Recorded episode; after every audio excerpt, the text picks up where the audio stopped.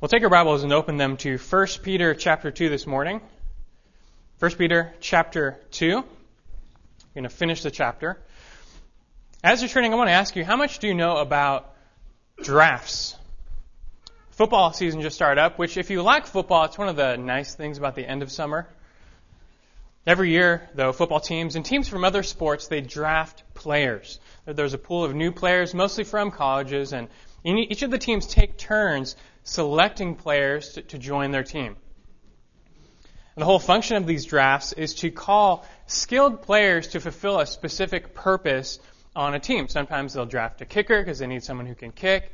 Sometimes they'll draft a quarterback because they need someone who can throw, and so on. Everyone is called for a purpose. In addition to sports, the military has drafted people. The draft in America ended in 1973, but the government still reserves the right to reinstate it. Unlike sports teams, though, most people don't really want to be drafted by the military, uh, but they share a similar function. The military drafts people to fulfill a specific purpose.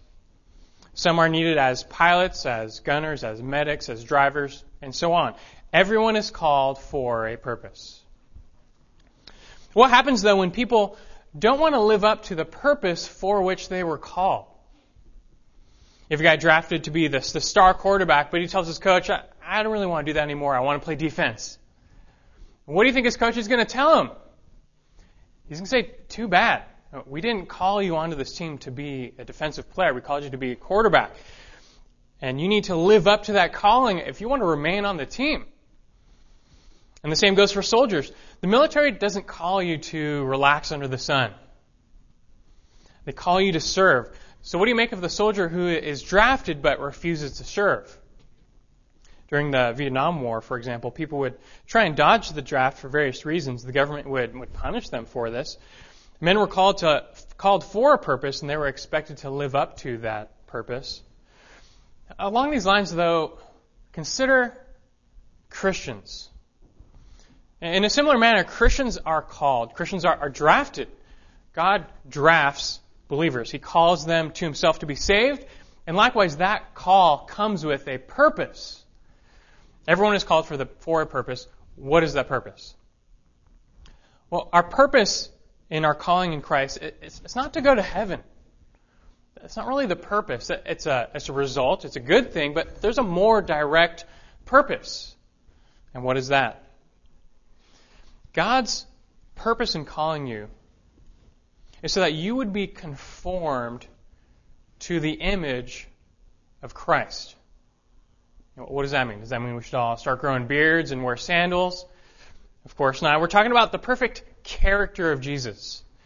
Jesus displayed for us perfectly everything God wants man to be. So when God calls you into his kingdom, he's calling you to, to become like Christ, to be like your Savior.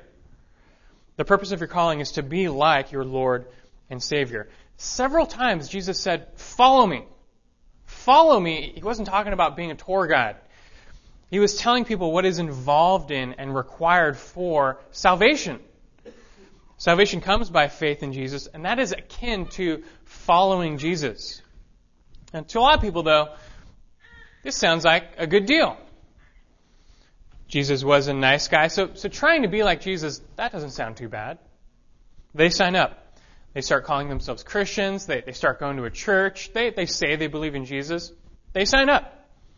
And they're, they're happy. They're excited because finally things are going to start going good in their life because God is on their side. After a little bit of time, though, they discover that things aren't all going their way this whole Christianity thing is not working out like they thought it would. I mean, shouldn't they be wealthier by now? Uh, shouldn't they be healthier by now, now that they're Christians? Why, why are they still facing troubles in life? Shouldn't God take care of his own people better than this? And then something major happens. They get news that they have a, a life threatening disease. They get laid off at work. They can't make their house payments. They're going to be forced to foreclose. A loved one passes away. Life definitely is not going as planned. They aren't getting the bargain out of Christianity that they thought they would. And so they cash out. They, they stop going to church. They stop calling themselves Christians, and they're left with just a bitter taste in their mouth. And believe it or not, Jesus spoke about such people. He predicted that many would, come to and leave the faith in this manner. I told a parable about some seeds and a sower. And some of those seeds were sown on, a, on the rocky places where they didn't have too much soil, but immediately they, they sprang up because they had no depth of soil. But then the sun rose and started to shine on them, and they were scorched because they had no roots, and they were withered away. This part of the parable depicts false believers who are initially attracted to Christianity for various reasons. Now, at first, they seemingly accept the message with joy. But when suffering comes, especially because of the faith, they're out of there. That's not what they signed up for. They just want a nice life, and they thought Jesus was their ticket to a nice life. Isn't that what a lot of people out there are preaching today? Jesus is your ticket to your best life now. And tragically, though, these people never understood the gospel, and they never understood what they were called for. They never got the purpose behind their supposed calling. When God truly calls you, He's calling you to become like Christ, and that's in every way. Think about this. What, what did Jesus say? John, Luke 9:23. He said, "If anyone wishes to come after me, he must deny himself, pick up his cross daily, and follow me." And what does this mean? Jesus is saying that if you want what he offers, forgiveness, redemption, reconciliation, salvation, eternal life, if you want that, then you have to be unconditionally committed to Him. That's what he's talking about here. He's saying you have to be sold out to Him, all in, fully on board with, with following Him, such that you will follow Him no matter what. That, that's the type of faith relationship that saves. Some people, though, they don't realize what this includes. Jesus tells you that to be his disciple, you have to take up your cross daily and then follow him. But where do you think Jesus was headed with his cross? To a place of, of peace and joy? Or to a place of suffering? You see, even Jesus himself had to encounter the cross before the crown, the suffering before the glory. What do you think that means for you? It means the same thing. Just one verse prior to this, where Jesus said this, he said, The Son of Man must suffer many things, be rejected by men, and be killed and raised up on the third day. That's where Jesus was headed with his cross. So are you sure you still want to follow him? He's not interested in casual converts. But if you realize that what he has is better than anything this world has, and that he himself is more desirable than, than anything this world affords, your answer is still going to be yes. If you have a true faith, a genuine faith, you're, you're still going to follow him. Where else are you going to go? Jesus is the only path to salvation. He's the only door to forgiveness. He's the only gateway to eternal life. It's either Him or, or nothing. So you choose Him. That, that needs to be your response. That's the type of faith response that God blesses and really meets with salvation. Why are we talking about this? Well, because it's important. It separates true believers from false believers. And more directly, this is what our text in 1 Peter this morning is getting at. Peter himself reminds us that just like the athlete, just like the soldier, we too are, are called, we're drafted by God for a purpose. 1 Peter chapter 2, uh, just start with verse 21. Look at verse 21. For you have been called for this purpose. Since Christ also suffered for you, leaving you an example for you to follow in his steps. Let's unpack this one verse here. He says, For you have been called for this purpose. What purpose is he talking about? I'll remind you of the context here. We've been making our way through 1 Peter, and recently he's been talking about a, a controversial topic, at least today. It's submission. God has been instructing us here in this passage beforehand that we need to be submitting ourselves to our authorities, whether that, that's the government or our superiors or bosses, whomever. God calls us to submit. Even when we're treated harshly and unjustly. Look back at verse 19. He says, For this finds favor if for the sake of conscience toward God a person bears up under sorrows when suffering unjustly.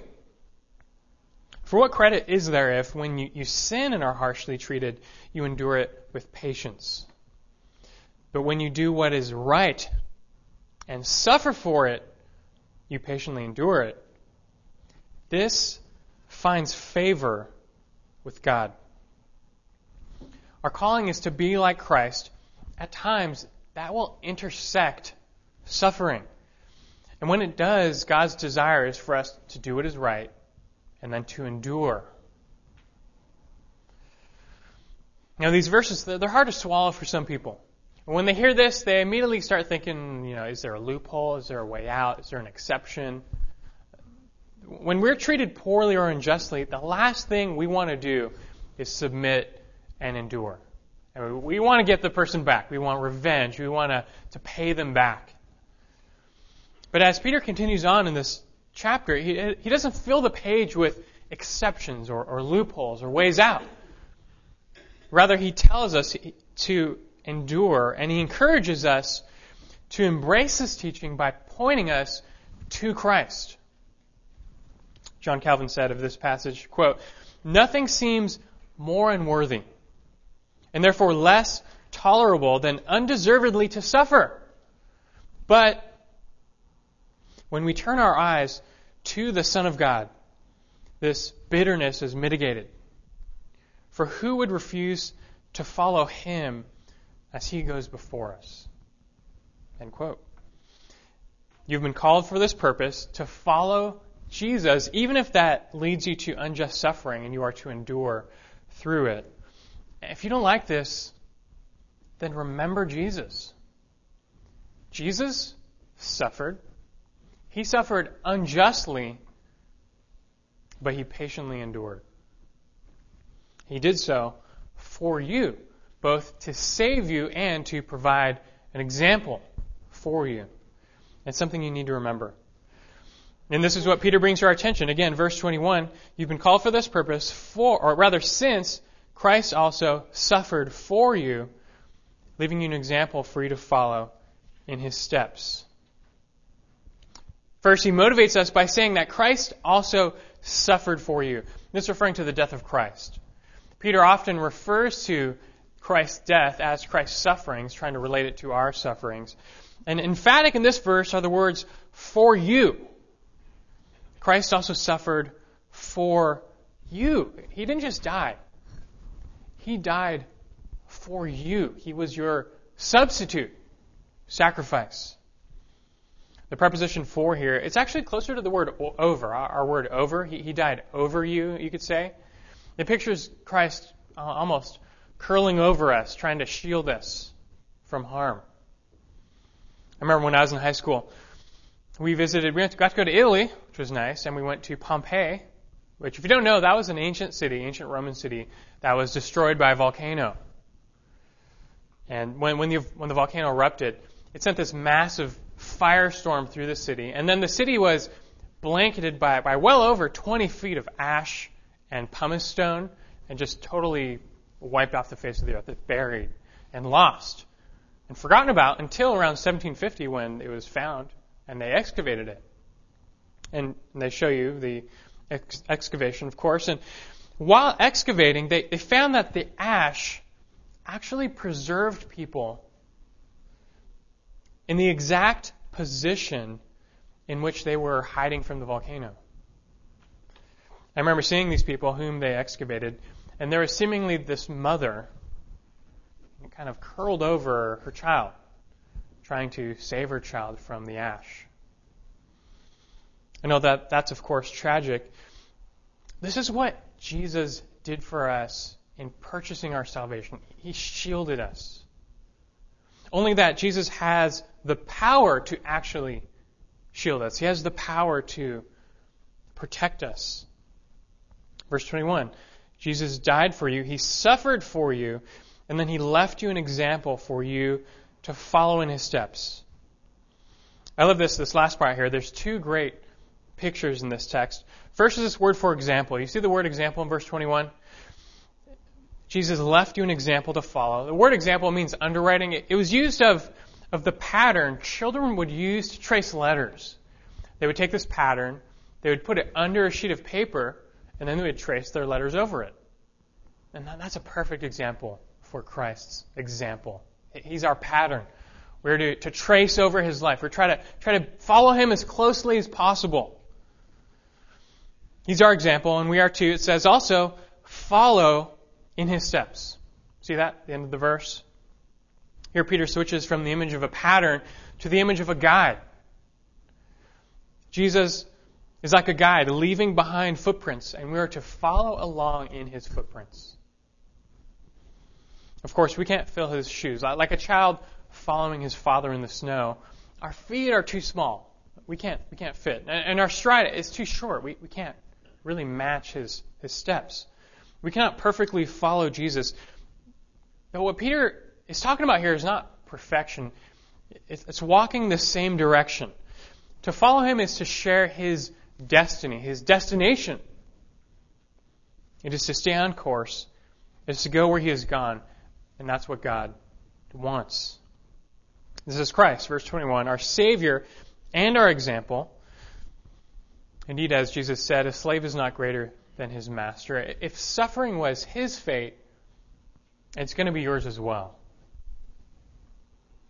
When we encounter his sufferings, though, we are to look to him, remember him, and endure like him. Like I said, these two aspects of Christ's own sufferings are presented here in verse 21 to encourage us in our calling.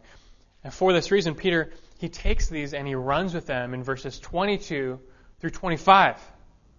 In the remainder of this, this passage, he expands on them, explaining further Christ's example and Christ's suffering for us. And all of this is done to help us on our way in following him. So, so far, the time we have left, we're going to stick with Peter's train of thought and develop further these sufferings of Christ. So from verses 22 through 25 now, let me show you these two aspects of the sufferings of Jesus. Two aspects of the sufferings of Jesus in order to encourage you to endure suffering like him, even when it is unjust. Two aspects of the suffering of Jesus in order to encourage you to endure suffering like him, even when it is unjust. And the first aspect is this the exemplary sufferings of Christ. That's first, the exemplary sufferings of Christ. Peter begins by developing further the example Jesus left behind for us. He's going to flesh that out, his example. And in verses 22 and 23, he's going to paint the negative and then the positive portrait of Christ. And so we're going to start with this. Number one, what he did not do. It's the negative example of Christ. What he did not do. And we'll start again at verse 22. talking about Christ, and says, Who committed no sin, nor was any deceit found in his mouth. While being reviled, he did not revile in return. While suffering, he uttered no threats, but kept entrusting himself to him who judges righteously. Four actions are mentioned here which Jesus abstained from what he did not do. Four things. First, he committed no sin. Straight from verse 22. He committed no sin. The sinlessness of Jesus is attested to really all throughout the New Testament. Sin. It's, it's really doing anything that is displeasing to God, and Jesus never did that. John 8 29, he himself said, I always do the things that are pleasing to God. In 1 John 3 5, in him there is no sin. He was sinless. Even Christ's own accusers eventually broke down and confessed his innocence. Pilate, remember what he said? I, I find no guilt in this man. Even Judas eventually broke down and cried out, I have betrayed innocent blood. Uh, people knew he was innocent. Have you ever been busted for doing something you didn't do? Maybe you got a speeding ticket and you really weren't speeding. Now, seriously, you were you're driving the speed limit, you still get pulled over, you get the ticket. And when that happens, it makes you so angry. Because now you've got to pay for something you didn't do. I mean, how unjust. You've got to pay for it. But at that moment, do you stop and think about all those times where you you actually were speeding but just didn't get caught? Well, probably not, but but it's true. See, that's the difference between us and Jesus. See, you may be innocent here and there. From time to time, yeah, you may be innocent. But overall, in the long run, we are all far from innocent. We've all sinned, and we deserve anything that comes to us. But, but not Jesus. He never sinned. He never fell short. Therefore, his suffering was completely, absolutely unjust. He, he truly didn't deserve an ounce of it. Of all the people who ever had a reason to get upset and rebel against their suffering, their unjust treatment, Jesus has to top that list. I mean, don't you agree? But he didn't. He patiently endured it. And do you see the magnitude of that now? He stayed on the cross. Just think about that. He stayed on the cross. Now, what an example of enduring unjust suffering. Second, Peter writes that in addition to this, verse 22, no deceit was found in his mouth. No deceit was found in his mouth. If you haven't picked up on it, Peter is referencing Isaiah 53 here, which, if you don't know that, that's a prophecy in the Old Testament pointing forward, looking forward to the Messiah who would come as the, as the what? The suffering servant. This Messiah would be God's servant who would suffer for God's people. And that, that was Christ. That's precisely what Jesus did while, and while enduring, there was no deceit found in his mouth. And some people say, you know, the eyes are the window to the heart. That's not true. The mouth is the window to the heart. Everything that comes out of your mouth came directly from your heart, your, your inner man. And that's exactly what Christ himself taught. Since though Jesus had no sin in his heart, he had no sin in his speech. James, by the way, tells us that's a mark of perfection. If any man is able to speak perfectly, he's a perfect man. James 3 2. For we all stumble in many ways. If anyone does not stumble in what he says, he is a perfect man, able to bridle the whole body as well. Of course, none of us are like that. But Jesus was. He was perfect. He never stumbled in his speech. He refused even to deceive. That's talking about being cunning, sly, deceptive. You know what that means. And think about it. On trial, Jesus could have he could have talked his way out of it. He, he could have lied. He could have you know, bent the truth. He could have defended himself. He could have used deception and just cunningness to, to get out of there. But he didn't. No deceit was found in him. And very similar to this, the third action Jesus did not do from verse 23, while being reviled, he did not revile in return. Here Peter is channeling Isaiah 53 7 now, which says this about the Messiah. He was oppressed and he was afflicted, yet he did not open his mouth. Like a lamb that is led to slaughter, like a sheep that is silent before its shearers. So he did not open his mouth. And that's exactly what Christ did or, or did not do.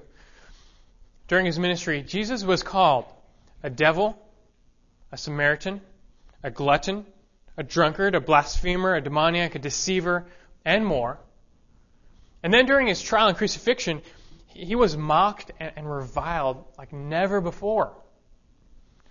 But he never once reviled in return. He never once sinned in his speech, try, trying to get back at these people. If only we could be like this. I think the first way we fall is with our speech. But this was this is really a fitting example for the ancient Roman slaves, whom Peter was talking to just before, like we studied last week. Slaves back then had no rights. They had no power. They were at the mercy of their masters. So if they were treated poorly, there was nothing they could do about it physically. All they had was their words. And that's why back then slaves had the reputation of being crafty, deceptive, and slanderous. It was their only avenue of revenge. They would, they would curse their masters behind their backs, even act deceptively to, to hurt their businesses. But, but Christ's example here, really for all of us, speaks against that. He, he had the power of speech. He could have said something. He even could have just spoken his tormentors out of existence with a word, but he didn't. He refrained his speech, and more uh, specifically, he refused to revile in return. And then lastly, from verse 23, while suffering, he uttered no threats.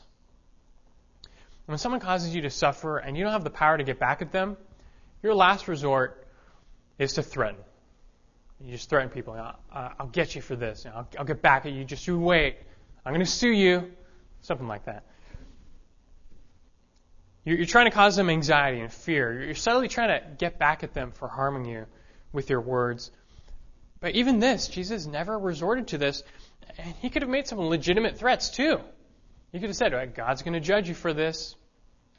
That'd be legitimate, but he didn't even do that. during the crucifixion, Jesus was spat upon, hit in the face, beaten with fists, slapped, beaten in the head with a rod, stripped, subjected to a crown of thorns, digging into his scalp, whipped, lashed, had to carry his cross, then nailed to it. And that, that was just the beginning of his sufferings. At least threaten them. That's, that's what I'm thinking. Jesus, at least threaten them. At least say, like, God's going to get you for this. At least say something. And promise to get back at them. He didn't do it. His example was better than that. He wasn't going to wrongly respond. He wasn't going to, to sin or deceive revile, or threaten. As we reflect on Christ's sufferings, remember, Peter's not bringing this up just for you to observe, but for you to imitate. That's the point here. So just think, how are you being unjustly treated in the world? Maybe in the past, maybe in the present. How are you being made to suffer? Are you being persecuted for the faith? At work? At home? Are you feeling the pressure that comes with calling yourself a follower of Jesus? Maybe you, you have a, a relative who, who pokes fun at you every time you talk about the church. Or maybe you, have a coworker who just really doesn't like you because of your faith and your values. Whatever. When, when these things happen, what are you going to do about it? How are you going to respond? And the point we're making so far is you need to learn what not to do from the example of Jesus. His suffering was, was infinitely worse than yours, yet he refused to sin or deceive, revile, or threaten. You need to do the same. As much as you, you want to lash out and get back at them. You've been called to be like Christ, even in his patient enduring of suffering. Let me read a verse for you. You don't have to turn here, but just listen to Matthew 5, 38, 39. You know the verse. You have heard that it was said, Jesus is speaking, an eye for an eye, and a tooth for a tooth. But I say to you, do not resist an evil person. But whoever slaps you on your right cheek, turn the other to him also. And I think for some people, these are the hardest verses in the Bible. I mean, even it even sounds un-American. Like that's not what we do here. but the anger of man does not achieve the righteousness of God. I know for some of you it makes you uncomfortable. You don't like it. But Jesus lives up to this standard, and this is what's set before you. Restrain your tongues and your actions in obedience to God and in imitation of Jesus. That's what we're being called to do here. But, but we're not done. It's not, it's not enough. It's not enough simply to refrain from sin when going through trials. You actually have to do more. Jesus did more. And so not only should you follow what Jesus did not do, now we're going to go on the flip side, you should also follow what Jesus did do. And this, in fact, was his secret to his right response, what he did do positively. What is it? Well, secondly, now from verse 23, what he did do. Look back at verse 22. We'll start again. He committed no sin, nor was any deceit found in his mouth. And while being reviled, he did not revile in return. While suffering, he uttered no threats, but kept entrusting himself to him who judges righteously. Entrusting himself, present tense, just continually kept on entrusting himself to God. This is the attitude that you need to endure. Don't depend on yourself. Don't depend on others. Depend on God. To entrust here means to hand over. When a criminal wants to give up, what do they do? They, they hand themselves over to the police. Uh, they're, they're entrusting themselves to the authority and care of the police. Far from causing you anxiety, though, when you hand yourself over to God, it should bring you great peace. Because God is good. And, verse 23, He judges righteously. God is perfectly holy and just. His judgments are no different. That means God's going to right all wrongs. He will right all wrongs. He'll take care of things. When you're wronged, what do you want? You want justice. You usually want to take it yourself, but leave that to God. He will judge in the end, and He's going to get it right. He's going to get it right. So you just need to trust Him. This is just like Psalm 73. Turn there with me, if you would. Psalm 73.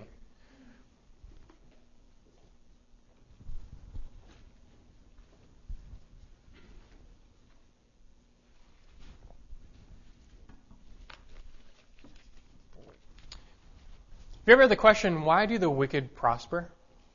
You ever wonder about that? Why do the wicked prosper, prosper and why do the righteous seemingly suffer? If you wonder that, Psalm 73 is your psalm. Okay, remember this, Psalm 73. That's my why do the wicked prosper psalm. Because the psalmist has that question. He's wondering, what's going on? He's looking around him. He's trying to follow God, trying to do what's right. But the wicked around him are prospering. Why are the wicked prospering? Why are the righteous suffering? Why are the wicked persecuting the righteous? Why are they winning? It seems like they're winning. Why are the, the wicked winning? Now, what's going on here? Then he remembers something. He remembers that God is still on the throne and he judges righteously. God is going to right all the wrongs. The wicked, they prosper for a millisecond in the grand scheme of eternity. They'll be judged. And so he comes to this realization and this conclusion, putting things in this eternal perspective. Psalm 73, look, just look at verse 16. When I pondered to understand this, it was troublesome in my sight. It's talking about the, the prosperity of the wicked. He's like, I don't get it. It's troublesome. Verse 8, 17. Until I came into the sanctuary of God. Then I perceived their end. He started bringing God into the picture. It's like, oh yeah, no duh. I perceive their end. What is it? Verse 18. Surely you, God, you set them in slippery places. You cast them down to destruction. How they are destroyed in a moment. They are utterly swept away by sudden terrors. Like a dream when one awakes, O Lord, when aroused, you will despise their form. That's their end. They'll be judged. It's not something we need to necessarily delight in. We should have compassion on the lost. But the point here is look, God will righteously judge. He will get it right. Vengeance belongs to God. He will repay, Romans 12:19. You you don't worry about it. It's not for you to worry about. You don't repay evil with evil. You repay evil with good. Endure the unjust treatment, just like Jesus did, and do it by entrusting yourself to God. That, that's what this looks like.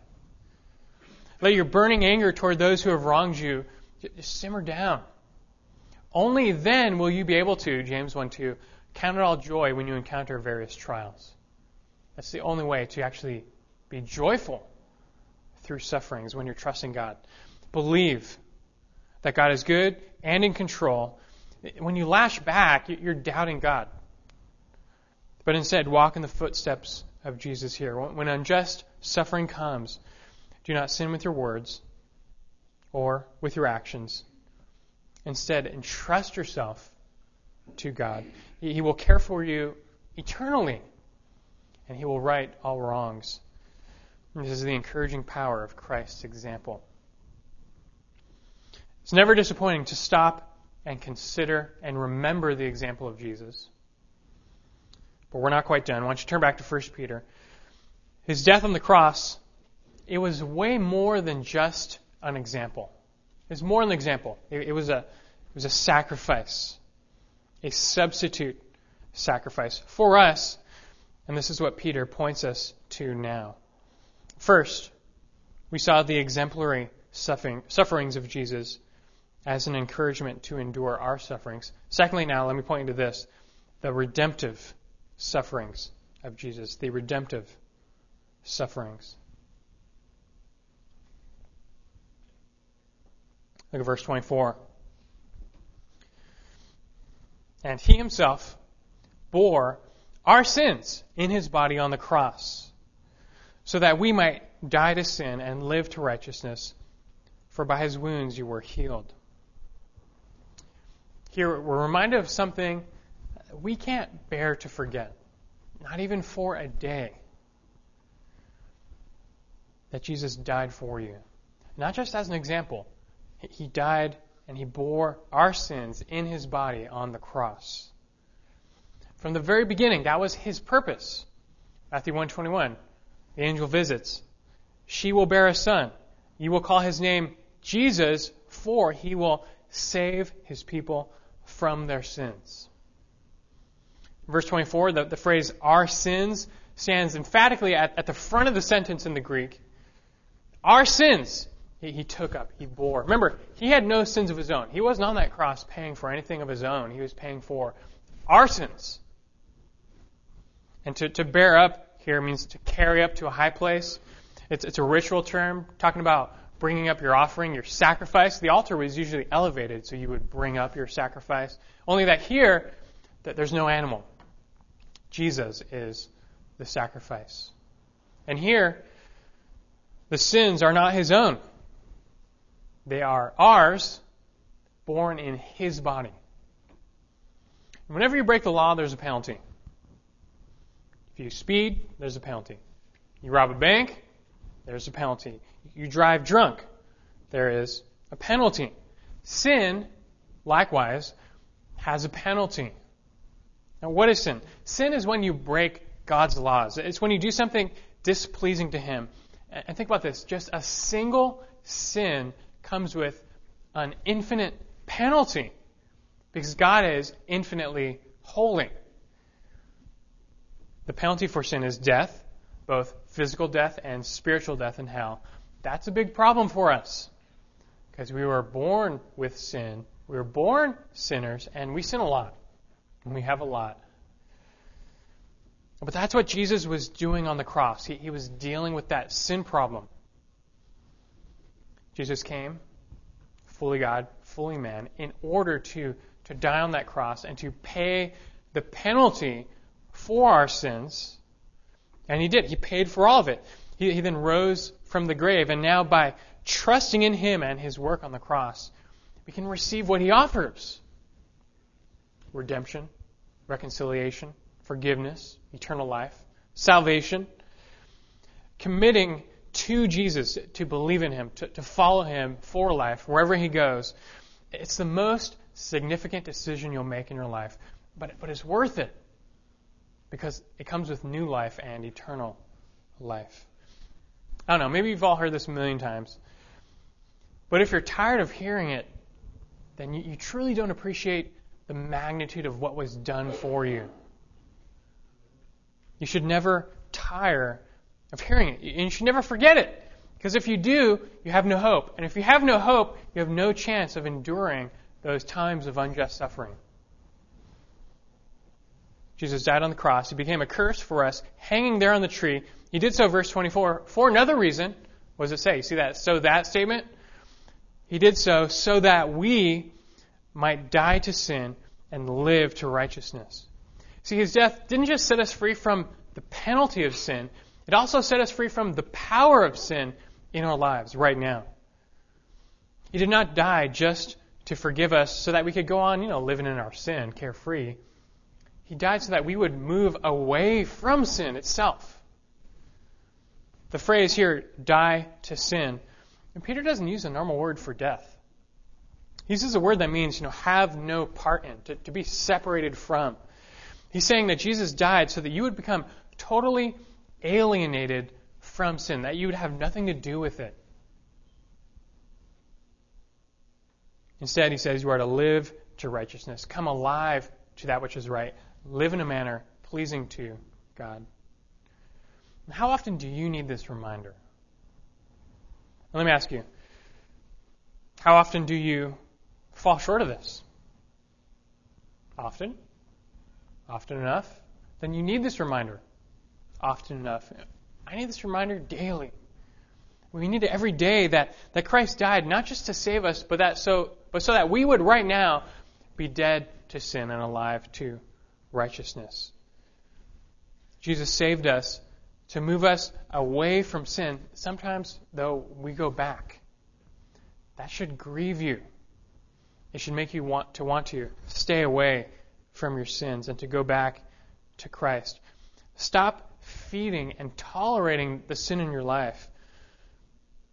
Rather, remember Christ, his death, and therefore die to sin, live to righteousness.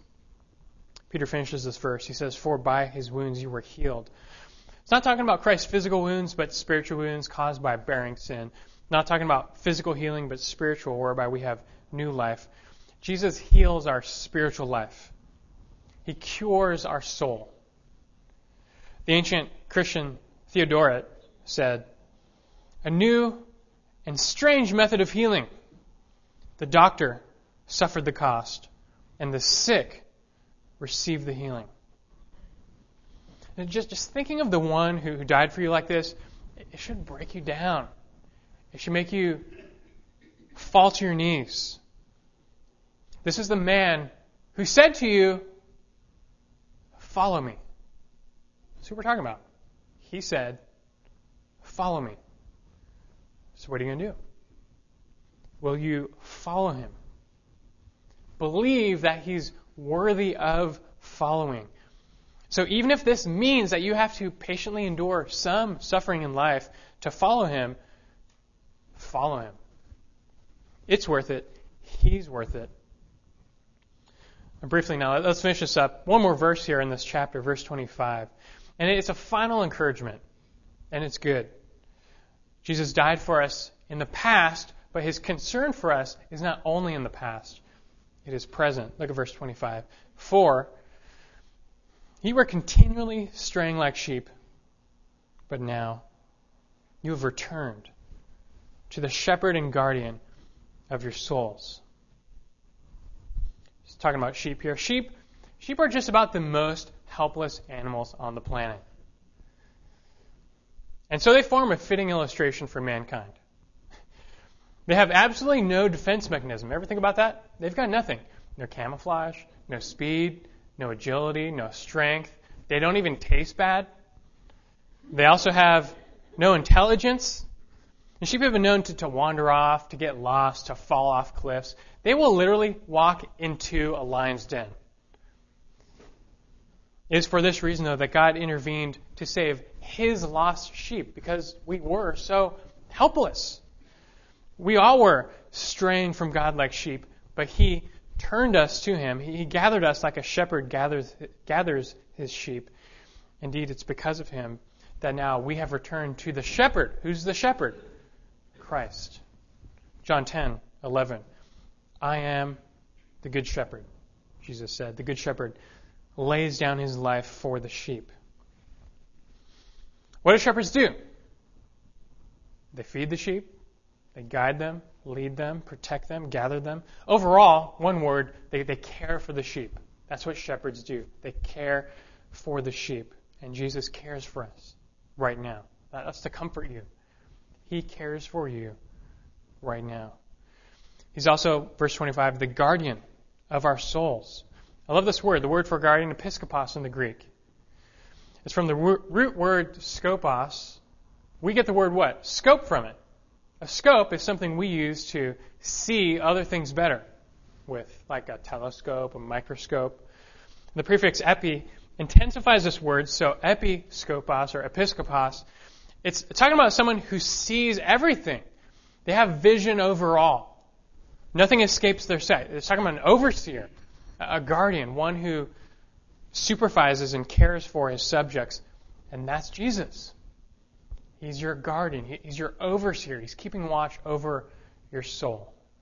And that's a comfort as well. Christ's past work motivates us, his present work comforts us in our affliction. Of all people, Jesus knows what it's like to endure harsh and unjust treatment. He knows. And if you're suffering in life right now, know that Jesus cares for you and watches over you as your shepherd and guardian. And he calls you to endure. You have to look to him as your only hope. Nothing is worse in life than suffering pain for no reason. And it's for this reason that unbelievers have no hope in this life. Because sooner or later, guess what? Suffering comes. Sooner or later, they suffer. But they have no answer for it. They have no response. Nothing good comes out of it. Their life proves ultimately futile. They don't know. And they can't access Romans 8:28.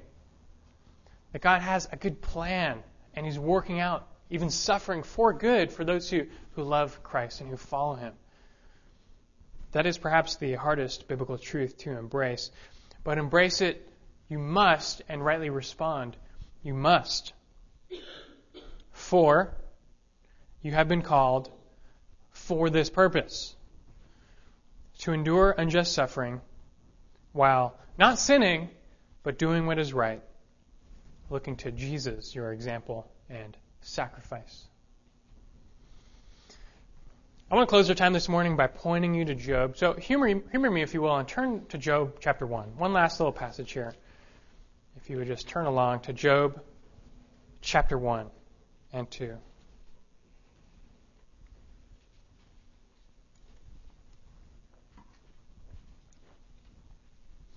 The first two chapters of Job, they tell this remarkable story of two people who suffered like never before. That's right, two people. The first person was Job. Job suffered more than, than any man in his time, and even maybe today. He, he lost, what happened to him? He lost all of his possessions, like that, all of his wealth. Then, all at once, he lost all ten of his children. We can't even picture that. All ten at once. And then, finally, he lost his personal health. He's overcome with extreme affliction and sickness. It's a level of suffering we can't even imagine. You ever notice this, though, that in Job 1 and 2, there's a second person who suffered nearly as much as Job. Do you know who it is? It's Job's wife. I mean, think about that. She too lost all of her possessions overnight. She lost all of her wealth, everything she had. I mean, they were together. She lost it all. And she too lost all 10 of her children overnight. Imagine that being a mother. Can you do that? The only thing she didn't have was that personal sickness, as far as we know. But Job's wife also was experiencing unspeakable suffering right alongside her husband. There's two people there. Yet, they didn't respond to their suffering in the same way. And I want to finish our time by highlighting these two responses. And what a contrast. Let's start with Job's wife. There was Job. Picture this. He's sitting on a pile of ashes. He's got nothing left. He's covered in painful boils, and he's sitting there scraping off his skin with a piece of pottery. Just what a miserable picture of suffering. That's pathetic. How did his wife respond to all this? Look actually at chapter 2, verse 9.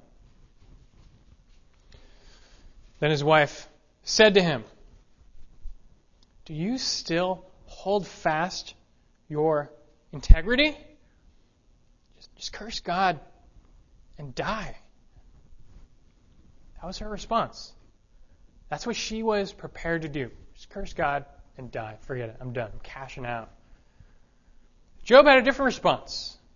He suffered. He suffered more. But look how he responded in verse 10 of chapter 2. But he said to her, You speak as one of the foolish women speaks. Shall we indeed accept good from God and not accept adversity? And get this in all this, Job did not sin with his lips. Indeed, when Job heard the news that his ten children had died, look at this response. Chapter 1, verse 20. Go back there. Chapter 1. Verse 20. This is right after hearing that his ten children had died. Then Job arose tore his robe, and shaved his head, and he fell to the ground and worshipped. Verse 21, he said, Naked I came from my mother's womb, and naked I shall return there.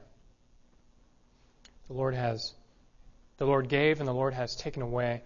Blessed be the name of the Lord. Through all this, here it is again, Job did not sin, nor did he blame God. The world today doesn't get this. They, they don't get this response. They say, curse God and die. Job didn't say this. Why not? Because he knew suffering is not a detour in your life. It's not an accident. He may not have understood the plan, the cause, but he knew that God was in control and he simply trusted that. He refused to sin over it, either with his actions or his lips. And he entrusted himself to the one who judges righteously. And what a picture for us to follow. Job, really second only to Jesus in his example here. Suffering is part of God's plan for your life, just like it was part of God's plan for Job's life, just like it was part of God's plan for Christ's life. You've been called for this purpose. You may not understand it all. That's okay. You can still rightly respond, and it's so important that you do. God calls you not to sin in speech, in deed, but to entrust yourself to God just like Jesus did, and He will care for you. So I want you to leave here this morning, whether you're suffering now or not, maybe you're not. Believe remembering the Savior. Remember what He did for you? Remember His example? The most important thing is that you give your life to Him, and God will care for you as you follow in His footsteps. Father, we bow before you And we do so. We, we trust you. We, we entrust ourselves, our care, our lives, our future to you. It's only illusion if we think we have them in our own control in the first place. You are on the throne, and we trust that. And we rest assured in that because you are good and you do judge righteously. So we thank you for that. Care for us, watch over us as we know you will. Give us the peace that comes knowing that we have a shepherd and we have a guardian watching over our souls. Lord Christ, we entrust our lives to you as well. We follow you wherever you go. We, we, we, we will pursue behind you. I pray for those here, though, who, who have not committed to follow you for life, no matter what. I pray they would see that the futility and the hopelessness of that way. It leads to nothing but death. And there is no hope. There is no peace. There is no purpose in their suffering. They really have nothing. Show them the beauty and, and the desirableness of Christ, how much better He is than everything in this world. And may they choose to follow Him. Only then will they know the peace and the joy that comes from forgiveness and salvation. May today be the day of salvation for some as well, Lord. But we commit our time to you, we commit our lives to you. Bless us as we go from here. May we remember Christ, our Savior, and our example. In your name we pray. Amen.